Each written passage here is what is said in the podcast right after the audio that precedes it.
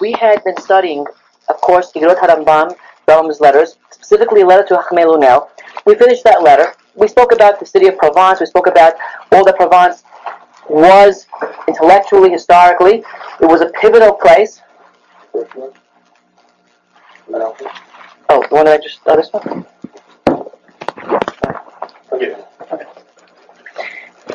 It was a pivotal place in that it redirected learning. Whereas learning went from the cultural center of the Ashkenazim, which emphasized Talmudism and halakha ma'aseh practice. I have an idea. 13th century and before. Whereas that happened, the Sfaradim actually had a whole different educational, cultural issue over here, where they're emphasizing philosophy. Whereas they would say, Harambam would say, not working this.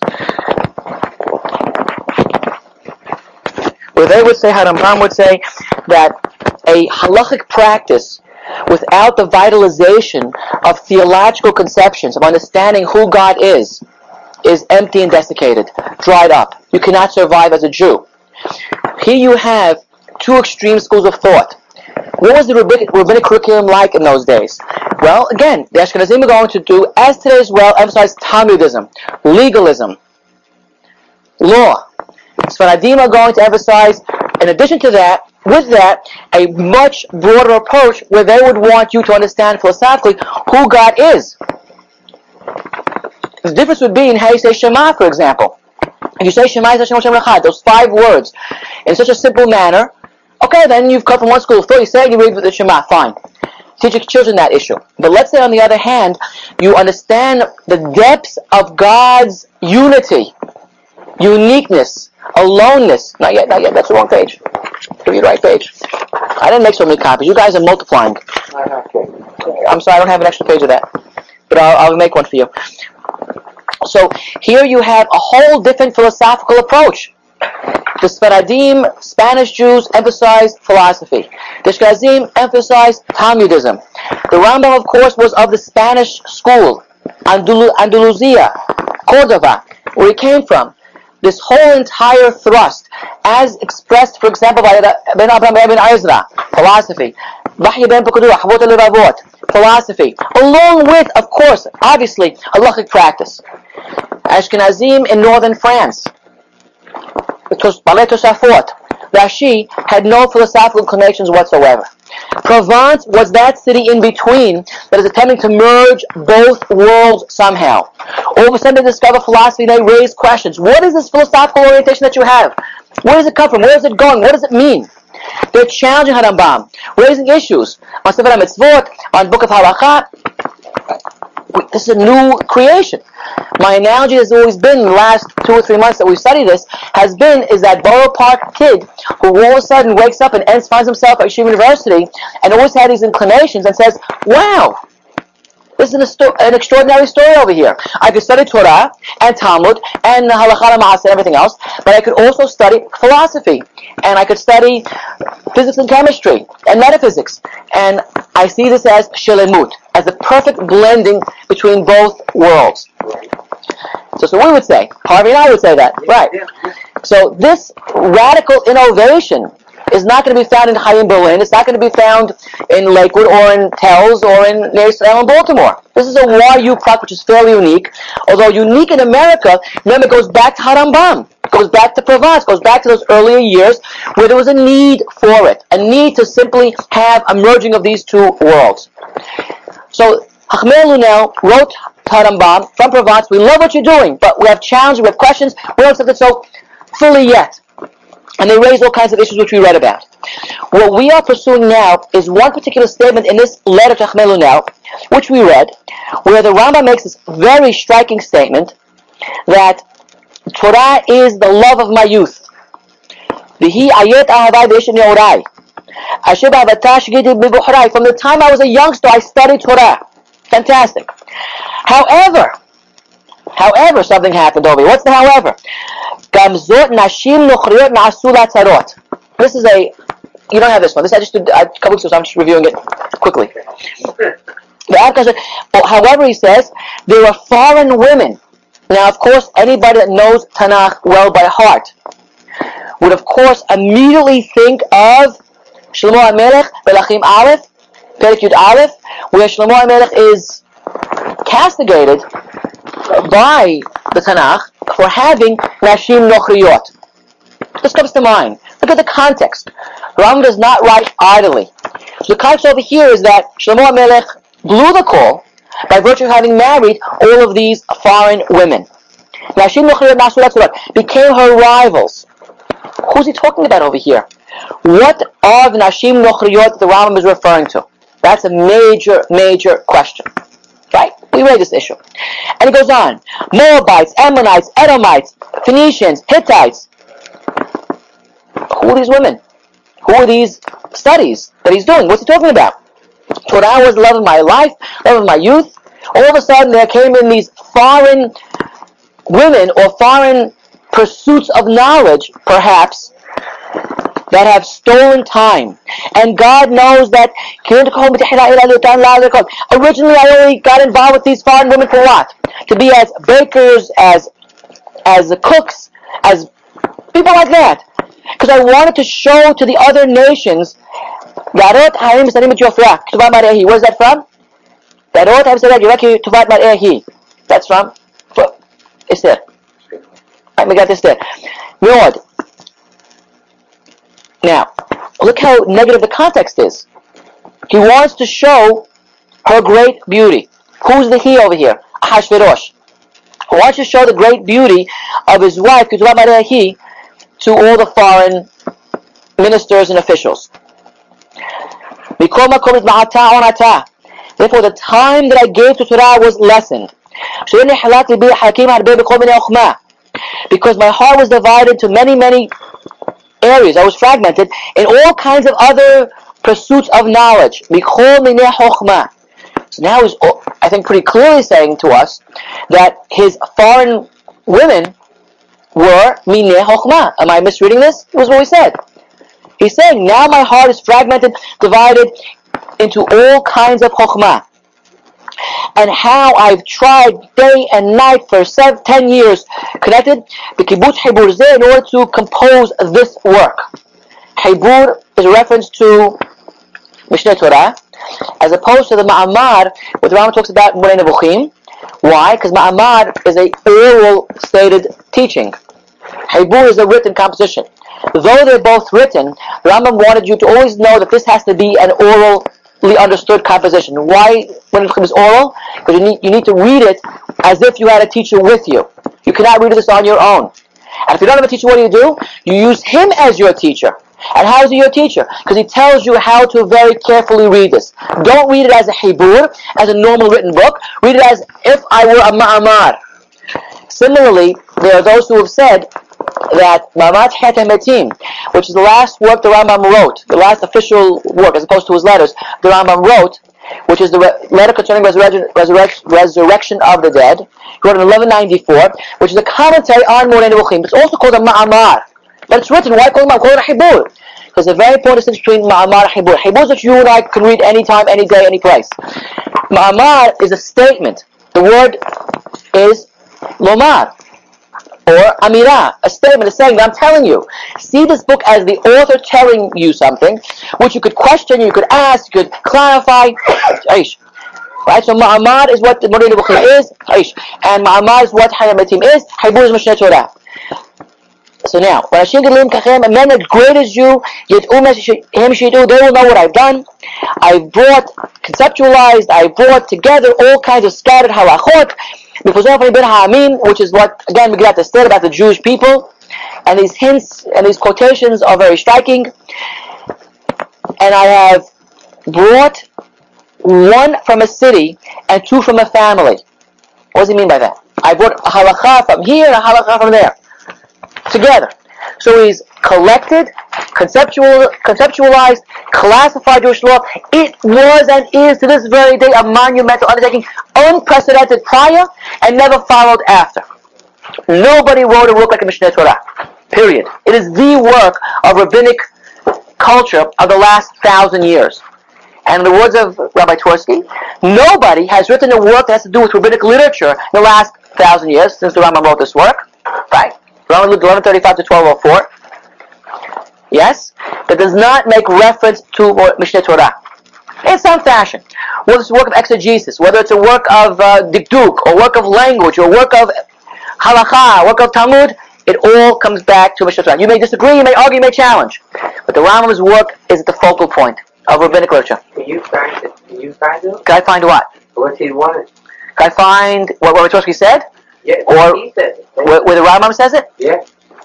Yeah, his introduction makes makes note of this. In the introduction, the Rambam says, "I am writing a work for generations. I know what I'm doing." He was one of the few authors who were self-conscious, conscious, conscious of their place in history. You may know, you may think that you are a pivotal person. Not everybody does. Analogously, let's say you're a Roosevelt fighting Hitler, and you understand what the stakes are. You sense that you are now at a pivotal moment in history that you have to win or lose everything. JFK, Cuban Missile Crisis, might have felt the same way. I'm either going to make history or lose history.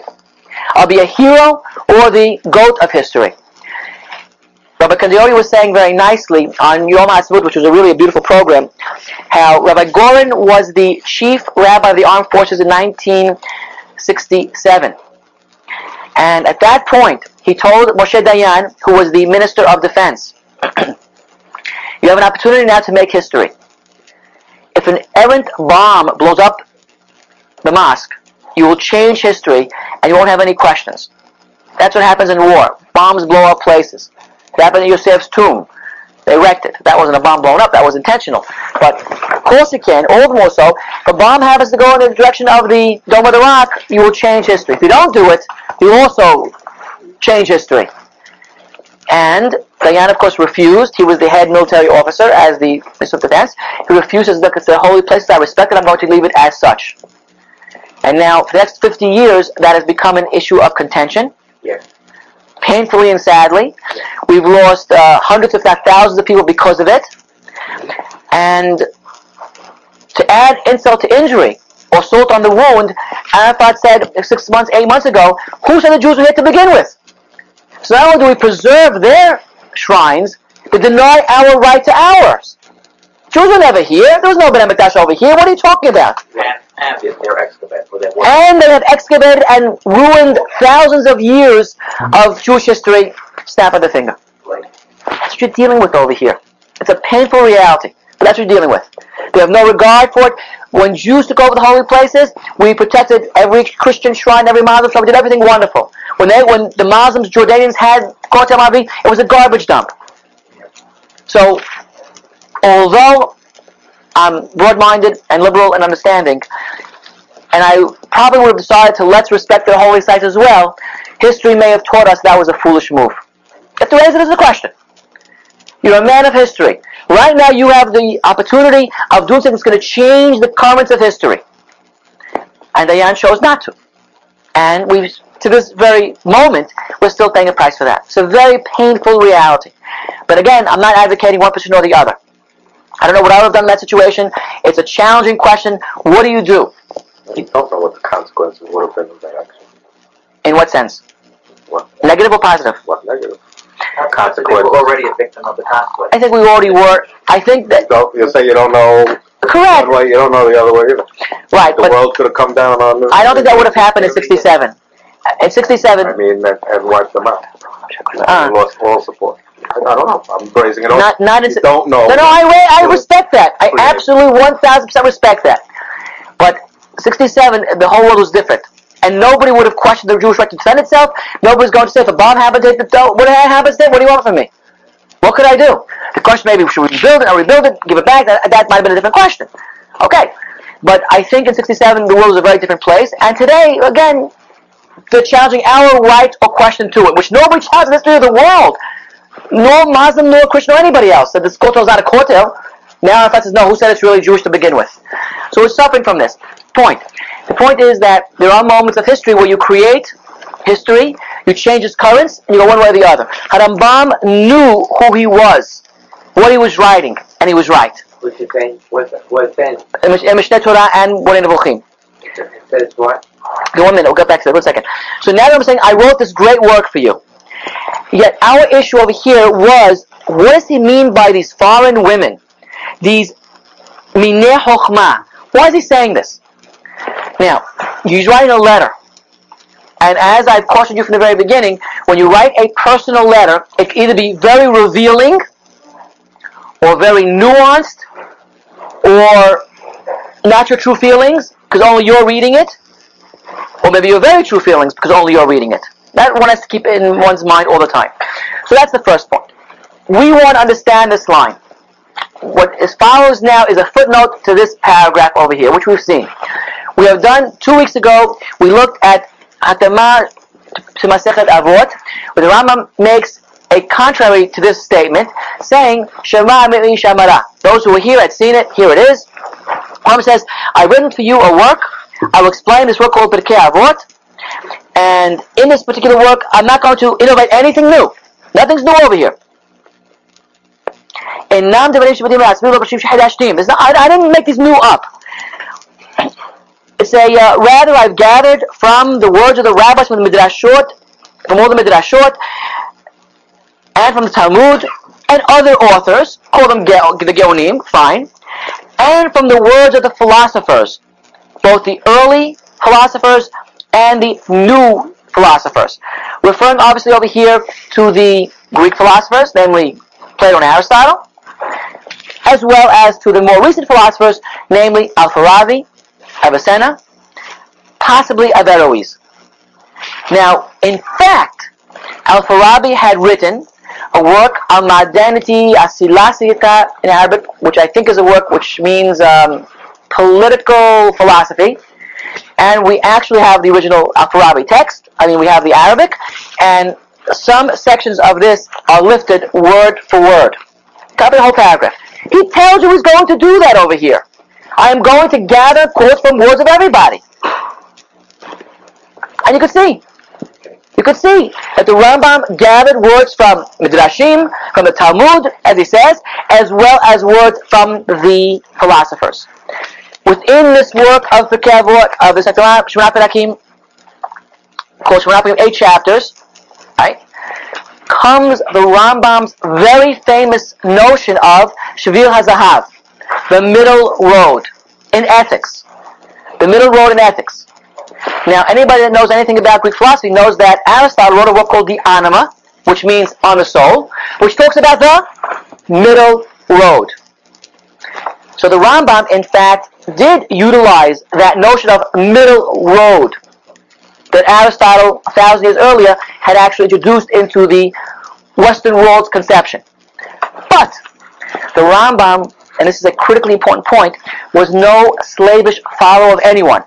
Rather, the Rambam carved from pre-existing knowledge a new direction in thinking.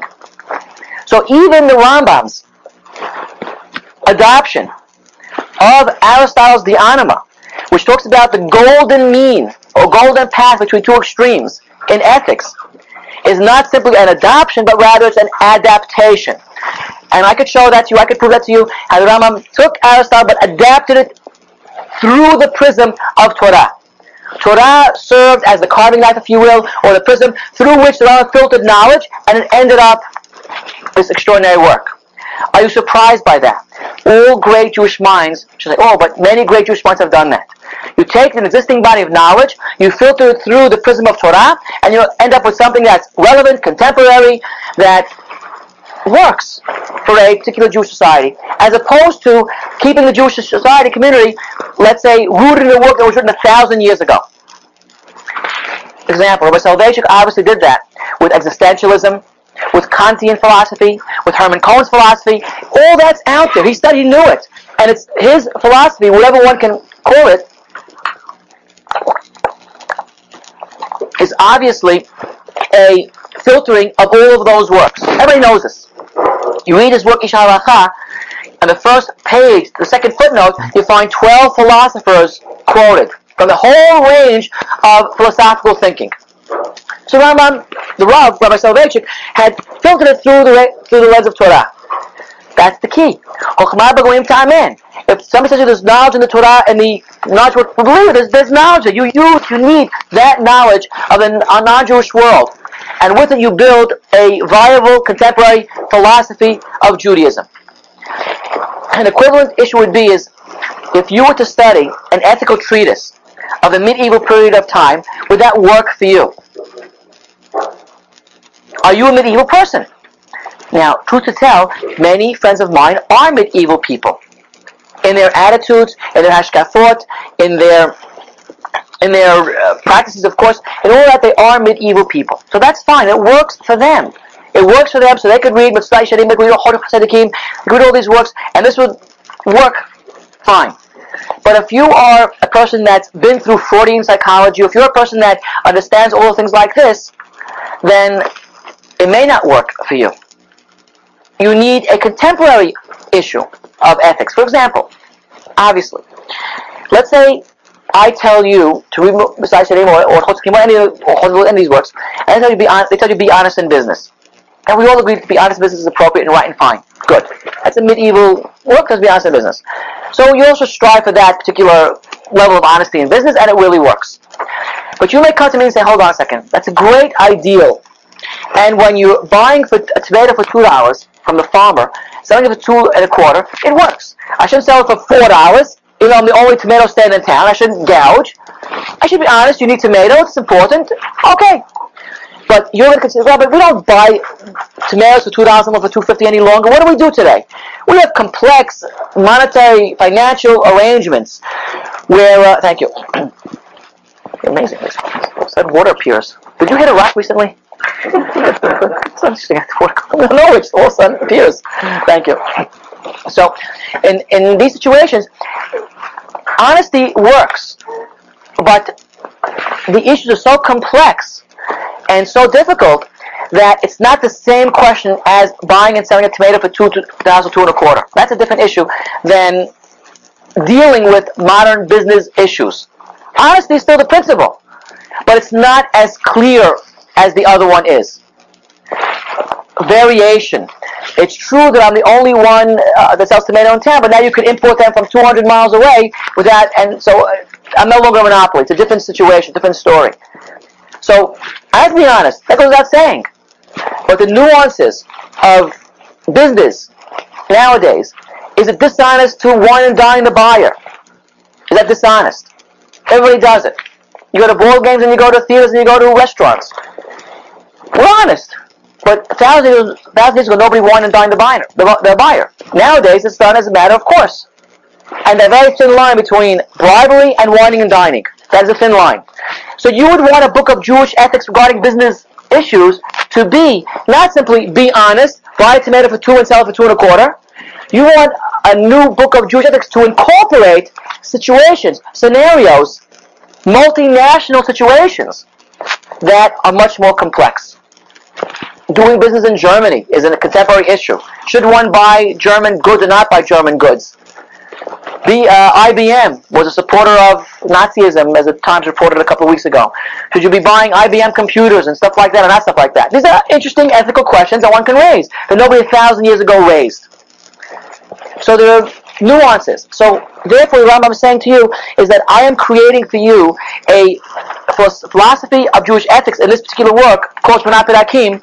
I'm adopting and adapting, filtering all of their notions of the earlier Plato and Aristotle philosophies, and more recent, Al-Farabi, Avicenna, perhaps Averroes as well. And I'm going to present this to you. Now, I'm not going to tell you that I'm quoting this idea from here this idea from there. I don't have to tell you all that. I'm telling you right now. Telling you right now, that's what I'm doing. So soon this book has all kinds of footnotes from everywhere else. Right? Good. And he says to over here, keywords. I would say these four words are the four of the most important words in the history of Jewish thinking without exaggerating, which is Ushma Haemet Mimish Amara.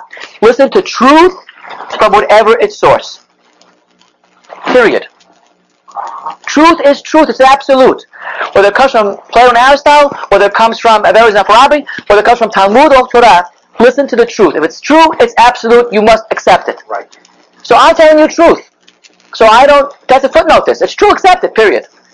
Obviously, not everybody would agree with this particular statement. Right. And Ram goes on to say, the Shah Shavili and sometimes I will bring an entire paragraph, an entire paragraph, which he did, from a book that is famous, Bilshonot, in its language, without telling you I quote it from. He's saying it to you since I'm telling you from the very beginning that I'm copying, I'm not plagiarizing. I'm not I'm telling you that I'm copying entire paragraphs, which he did, which we have today, from other works. There's nothing wrong with this. And I'm not glorifying myself or somebody else said beside me. Because I've already admitted to it. I admitted it already. But P Shalloh Askir. I'm and I'm not going to say, he said this or that's that. It's too long. It's not what I, you don't need to know where I got this information from. I'm telling you right now, I have all kinds of information all over the place. He understood the political implications. And I think that's true. I think that's true. He understood the political implications of what he was, what he was doing. And interestingly enough, you have the same political machinations going on to this very day, Thousand years later. thousand years later. Woodrow Soloveitchik of Brittany Shamach, 1940s, when he wrote this first great work, the Jewish world was very open and maybe very secure, perhaps you might say. So he quoted from every place. As you could do with that, fear of retribution, of condemnation. Today it's a very different world. In 30, 40, 50 years, the world changes. So today, you don't do that any longer. It's equivalent to rabbis in the 50s and 60s and 70s about had to have PhDs to get jobs in the Ashkenazic world. Right? Today, nobody cares any longer. In those days, rabbi's PhD meant he was broad-minded, pursued a, course of discipline. He knew a whole different area besides Torah and Mitzvot. He knew philosophy, psychology, whatever it may be. Nowadays, it's not necessary any longer. Nowadays, to the contrary, if you, if you have a PhD, you're negative because we just study enough Torah. You put in the, the 2,000 hours in getting a PhD, that's 2,000 less of Torah learning that you have. So it's viewed negatively in many congregations nowadays. You have a PhD, how much do you really know? It's a question that's raised. It's a different world. So the Rambam understood the political relations then as we understand them today. And maybe Rabbi Soloveitchik would say to you the very same thing. I'm going to write an essay on the philosophy of halacha. I'm going to quote from many, many sources. I'm going to quote from early and later philosophers. I'm telling you who's who and what's what. You don't read it, don't read it. But I'm telling you that's what I'm doing. And that way, he's much more likely to get his point across in various worlds than if he says, I'm quoting Kant, I'm quoting uh, Aquinas, I'm quoting Aristotle, Plato. Okay, that's political issues that are involved over here. And Ram alludes to these political issues in that paragraph. Good. So now we've done that. Now Charlie and I last week met and we quoted from another source. The impact and import of this source of Shemata tells you what the Rambam believed when he wrote this commentary on Avot, which is really wonderful to study in of itself, is that he utilized philosophy of different sorts to expand the horizons of Torah learning. That point clear? Here he says, in this 1194 letter, now, 1198, I think it was 1198, 1199. Over here, he says, these other foreign women snuck in. I hired them originally as bakers and cooks. They took over my life. Negative. Here, in the broader perspective of the Rambam, he's saying, hold on. You need these other sources. You need them. So now, is the Rambam going back over here? Is that what he's doing? Or is he really trying to just write a specific message to Chachmei Lunel? That's the question. Is he writing a message only to them about something? Is he covering his tracks something? Or is he changing his whole entire philosophy of life? Is the issue you want to think about. Now we're looking at Moreh Nevuchim, you have it in front of you, 351, and with respect to Charlie, just give me one minute to review the first two, three packs that we said over here. This is towards the end of Moreh Nevuchim, it's the end of a long journey that those who read Moreh Nevuchim know. And what I want to do over here is look at it in the Hebrew, in the English, and look at it in the Hebrew as well. We're not going to compare it to the Arabic unless we find find a word that's really uh, of significance, but we should see the English and the Hebrew, which I'll give you that in a minute. First, the English. This chapter that we bring now does not include additional matter over and above what was comprised of other chapters of. So there's nothing new over here. Right? Of course, it's interesting because the Rambam tells us over here also, "V'lo perushim shehedashtim." There's nothing new in Shemar either. Not new, new comment. This is all old stuff. Nothing new over here. It is only a kind of conclusion. At the same time, explaining the worship as practiced by one who has apprehended the true realities, peculiar only to him who has actually obtained apprehension of what he is. Very difficult sentence. The Hebrew is probably easier to understand than the English. It's only kind of conclusion. Nothing new. Explaining Avodat Hashem as practiced by one who understands the true realities, peculiar only to Hashem. When you understand Hashem, your Avodat Hashem is going to be different. Your prayer should be different. How you keep Shabbat should be different. It's a critically important point. If you don't understand Hashem, it's an obvious point at all. Let's say you think Hashem is literally in heaven. So you do your, your avodah based, you point towards God in heaven. If you understand that God has no place, and rather rather God is every place, then your prayer is going to be different. You're not going to pray, God help me, like this. Why not? Because God's everywhere. You cannot escape where God's presence is. Every place. If you think, as a pagan would think, that Hashem, God, is only in the Beit Knesset, He's only here. So you come to shul to pray, only here. Oh, somebody says, you want to pray at home? I can't pray at home. Why not? Because God's not there. So if you think that, you're a pagan, right? And your Avodat Hashem will be different. You'll only come to shul to pray because God's only here. If you have a good phone hookup, maybe you could do it at home. If you have a good video system, then you could maybe do it video. You could do that kind of thing, right? Conference call, right? conference call. They're very expensive, I said conference call. So that's a different issue. But here what I'm saying is that your Avodat Hashem, by one who has understood the true realities of Hashem, it's going to be a different kind of Avodah. Your prayer of pre-understanding and post-understanding is going to differ. That should be clear. And we'll talk about that a little bit later on. But your Avodat Hashem is going to differ once you understand what Hashem is really all about. Again, as a 10-year-old, as my 10-year-old, or my 15-year-old, or my 18-year-old, or my 22-year-old, they all have different perceptions of Hashem and who Hashem is. Obviously. The 10-year-old is not 15-year-old, is not the 18-year-old, it's all different. And their avodah is going to differ based on their apprehension. The 10-year-old, 22-year-old are very far apart. The middle are a little closer.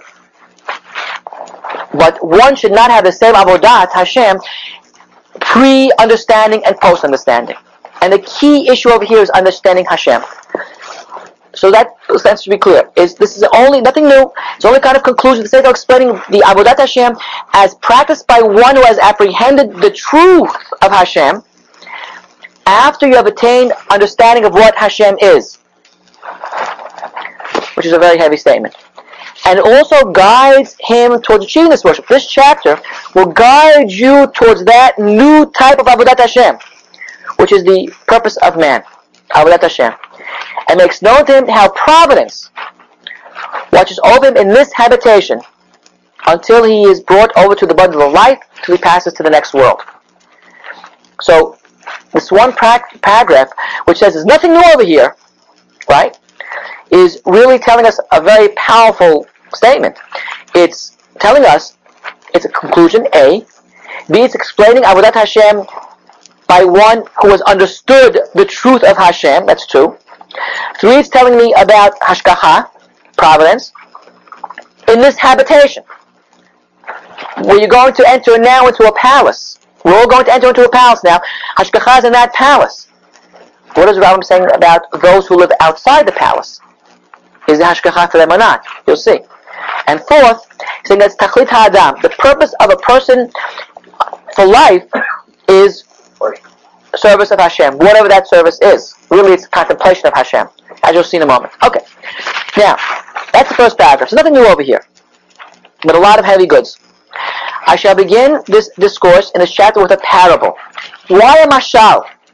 Because the Rambam tells us in the Hakdamah to Nevuchim how important a parable or a mashal is. Upon what is the Rambam basing the notion of the power and impact of parable? On Torah itself, the Nevi'im. Torah itself uses parables, uses mishalim. Yehezkel, which is known as Maaseh Merkava, is a parable in some sense or some level. We had pointed out how in his introduction, which one of course should read, it's one of the classic works of Jewish learning, Rambam says, are different types of parable. There's parables in Midrashim. Everybody should have read this at one point or another in his life. Test over here.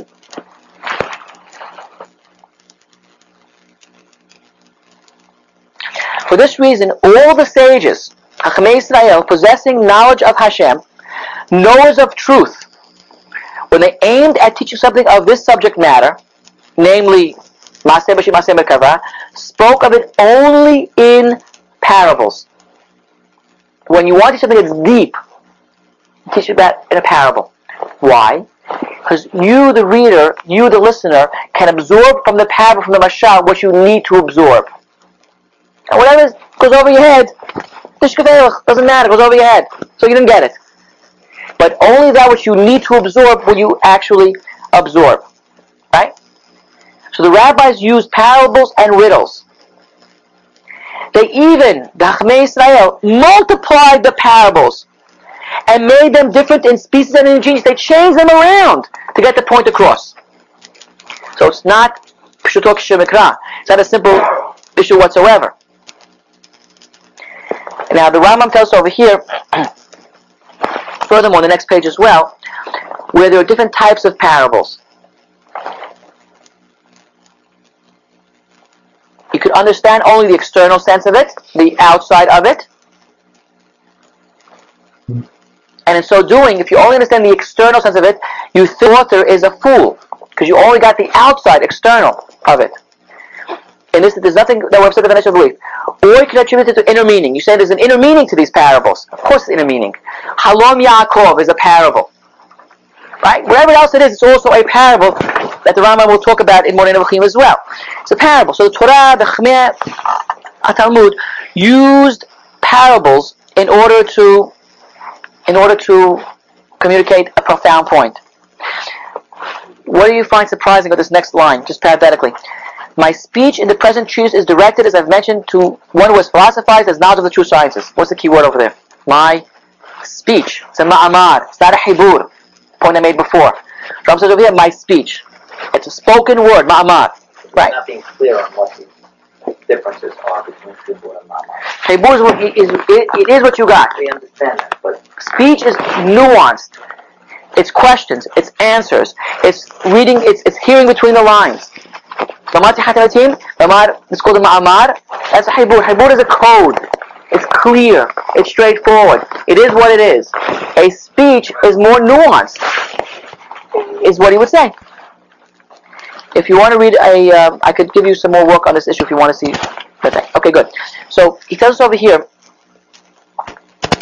if you are perplexed about the me, uh, the meaning of these issues and the parables, again, the Mishalim. So parables play a very strong role in the Rambam's work over here.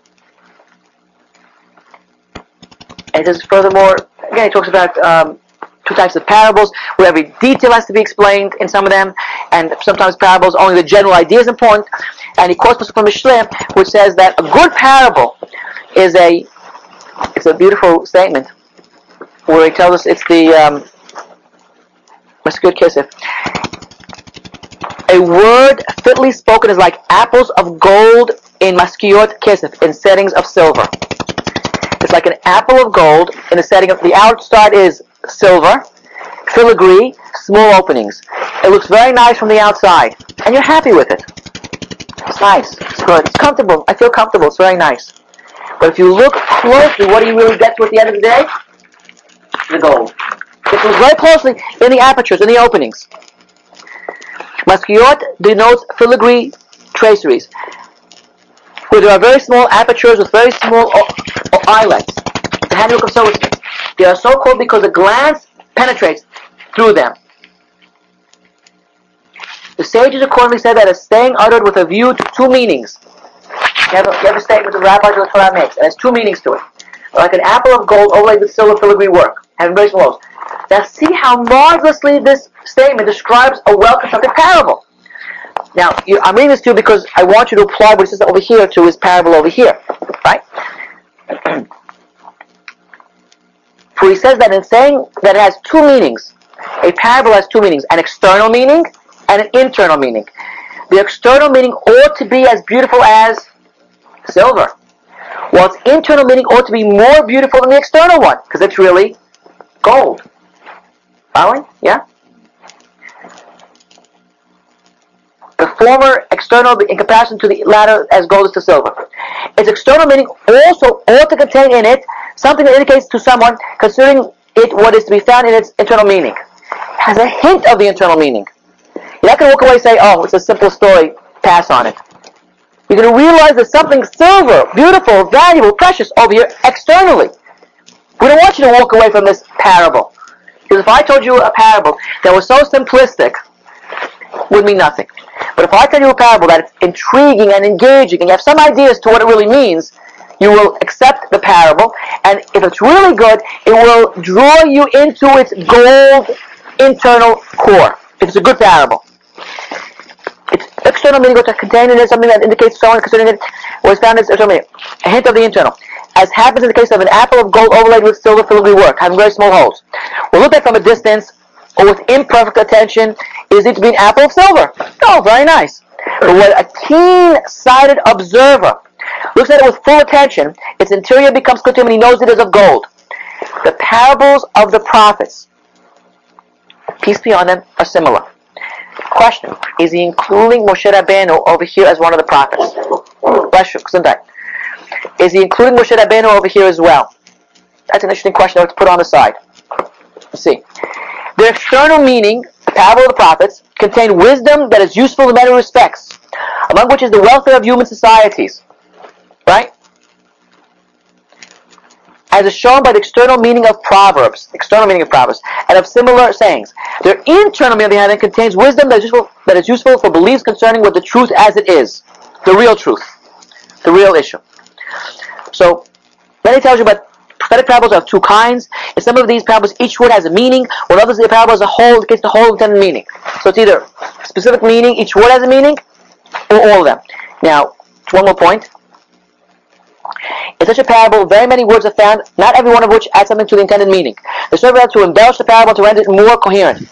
Or, I talk a lot about my parable to conceal the intended meaning. I don't want you to know that you really are on the same pa- on the same page as me, what the intended meaning really is. Hence, the speech proceeds in such a way as to accord with everything acquired by the parable's external meaning. Understand this well. When the Rambam says understand this well, you know what, you what, what must you do?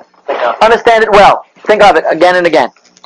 An example of a parable of the first type is parable of the first type, which means that every word has a meaning to it. And behold, a ladder set upon the earth. What is he talking about? Jacob. Jacob's dream. Good. Bereshit. Kafhet.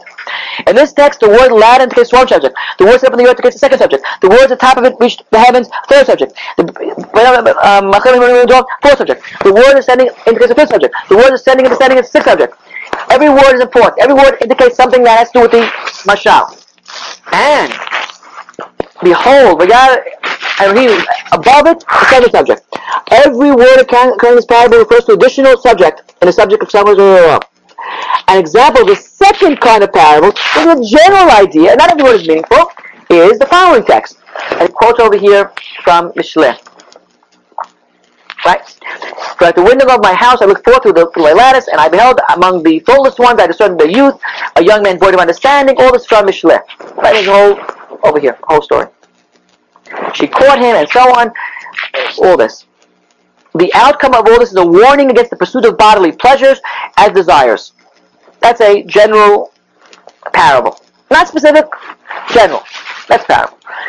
To our text. So now we're going to do a parable because I want to communicate a very important, very profound truth. And interesting, nothing new over here. It's what he's spoken about the whole entire book, correct? Yet how does it culminate?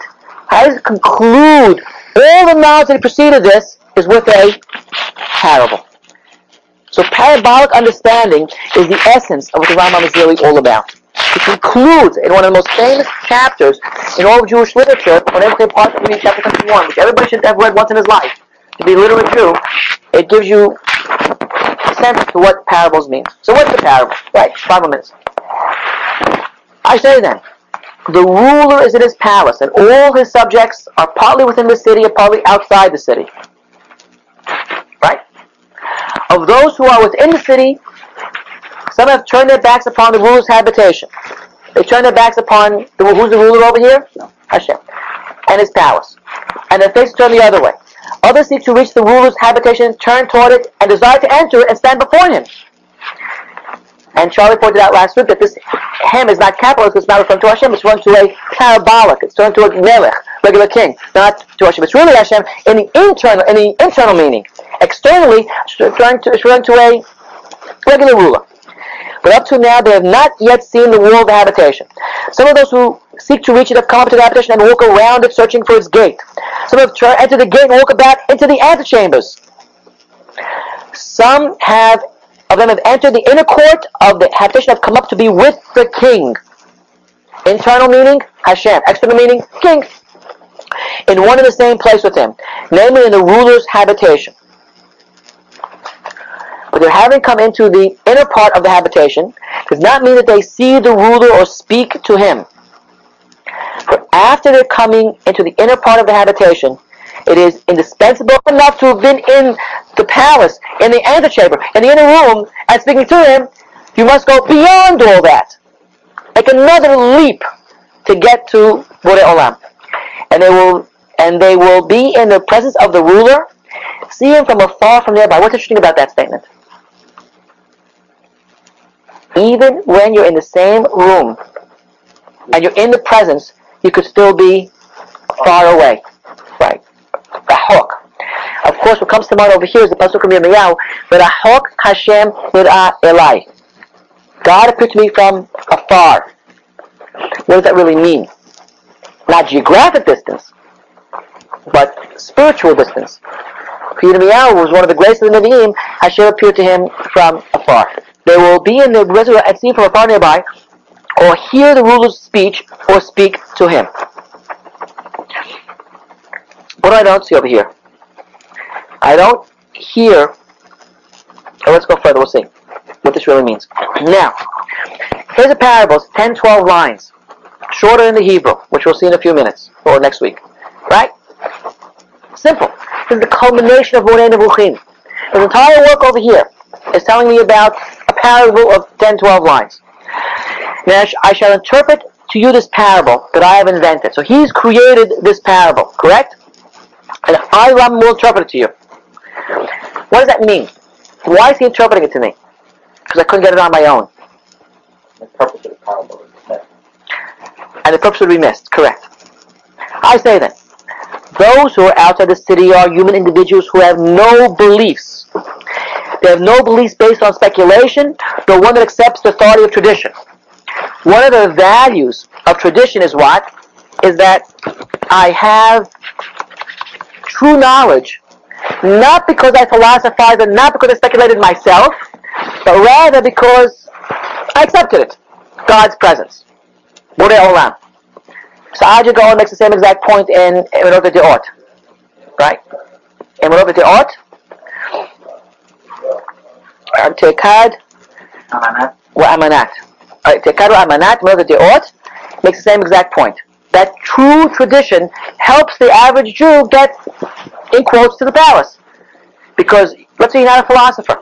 You didn't study what you need to study to get to the, to the palace. You have true tradition. The Rambam won't accept this, by the way. But we'll see in a moment. Because to really get there, you have to do it on your own.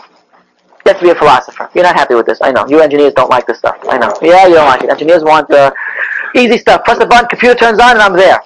This you got to work hard for. So the people who outside the city, they're not even close to anything, are those human beings, human beings, not about Jews now, actually, who don't have true beliefs that are based on either their own speculation or they accept there's no tradition for them. They have no Torah, they have no Mitzvah, they have nothing. Such individuals are the furthermost Turks found in the remote north. So Rambam gives an interesting pedagogic technique. Rambam wants you to know what he's talking about, so he gives you labels. Who's the label over here? The Turks found in the remote north. Or the blacks found in the remote south. I just translate because I want to be politically correct. The blacks found in the remote south. And those who resemble them from among those that are with us in these climes.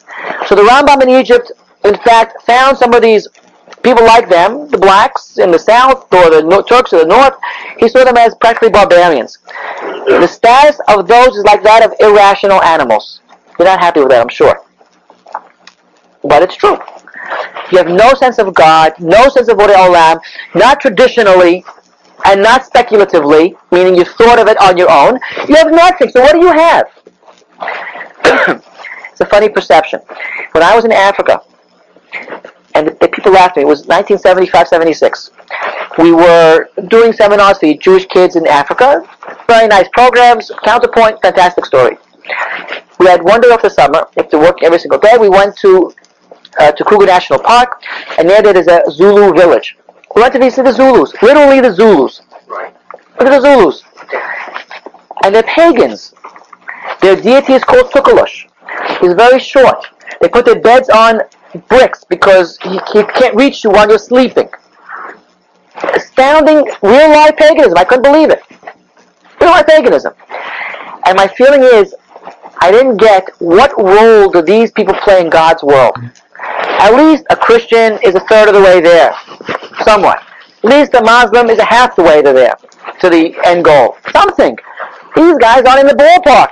They're no place. I couldn't believe it. And I, there was five rab- rabbis, five teachers over there. I'm saying, what role these pe- people play? They're not like people. What are they? They're like. I know, I know, I know. So I'm saying I just couldn't get it. They're nice people, nice human beings, but they had no clue as to anything. They were so far removed from my experience of people that are in the same ballpark, at least, playing the same game, trying to seek out God however you understood God. Nowhere close. To me, it was like they're just irrational animals. I mean, I didn't, this is before I read this. Yeah, this in 77, 78, and about 10, 79. I read this about 10 times. So, yes, that's what was my feeling. These people have no clue whatsoever. It's not like over here, the blacks over here, which ha- are, are good Christians and they're good people, whatever it may be. That's a different story. We have pagans living in the jungles uh, of Africa. They're nice people. I mean, they're human beings. You can raise the question, are they Tzilim Elohim? I don't know. I assume they are, right? We say they are. Can I say they're not? They are human beings? Okay, I, okay, no, I, I buy it, you're right. Rabbi, we were before Abraham. Rabbi, you're on tape. Were we all before Abraham?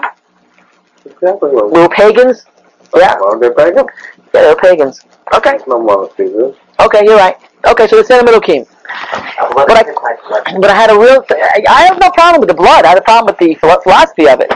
It just was so jarring to really understand where these people in God's scheme of things. What are we waiting? What's going to happen to them? What is the little story? They get Olam Haba. Okay, they do. I don't know. To my mind, the Rama says, they do not have the rank of men, but have among the beings a rank low in the rank of men, but high in the rank of apes.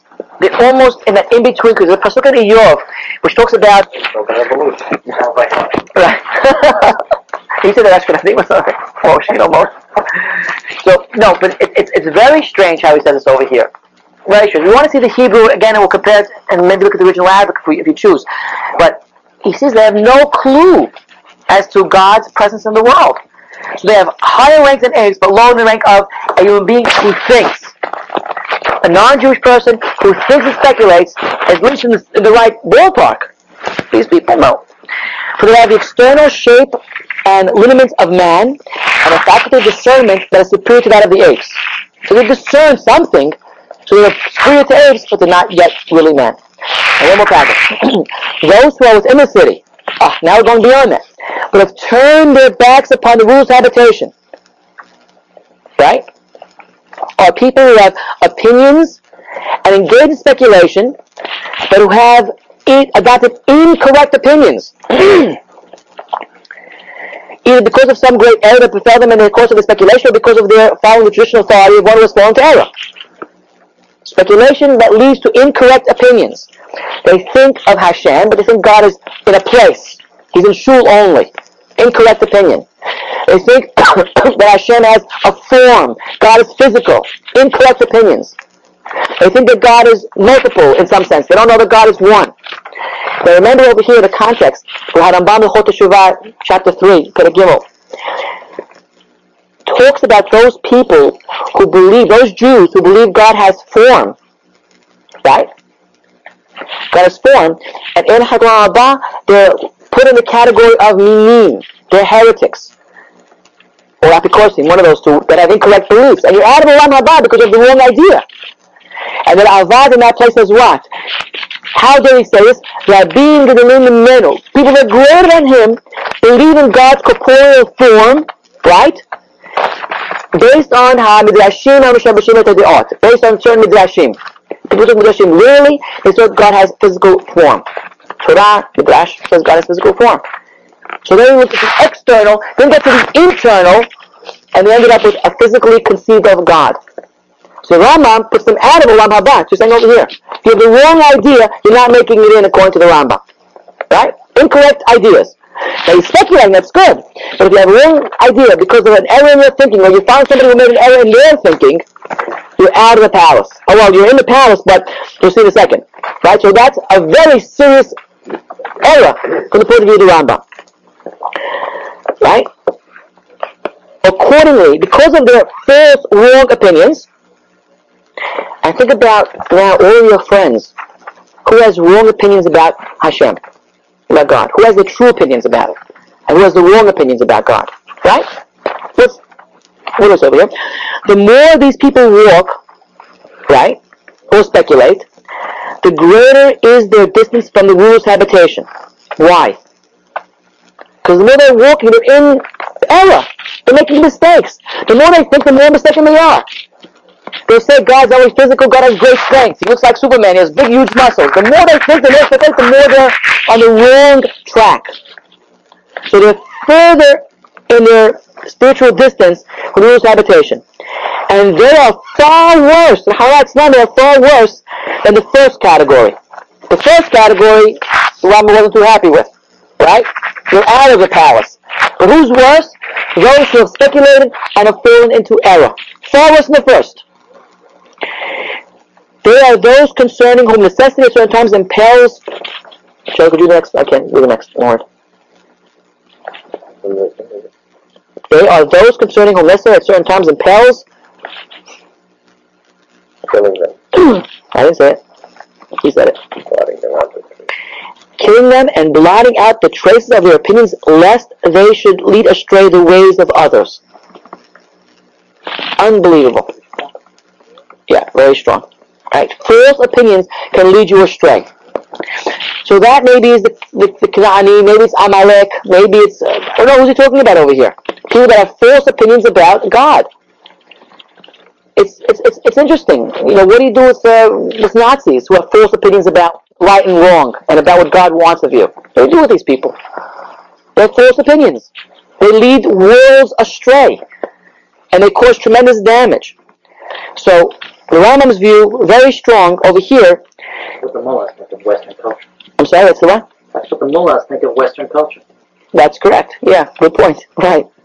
So what the Rambam's talking about over here, the is very tough on these people that are in the habitation, they're in the palace, they have wrong ideas, false speculations, and therefore they're worse in the first category. Because I only done two categories. Okay, next week we'll come back to read the rest of this page, which talks about the other three categories that Rambam talks about, and then we'll look at the Hebrew, and then we'll go to three or four other sources where Rambam talks about these entire issues. Thank you. Have a good day.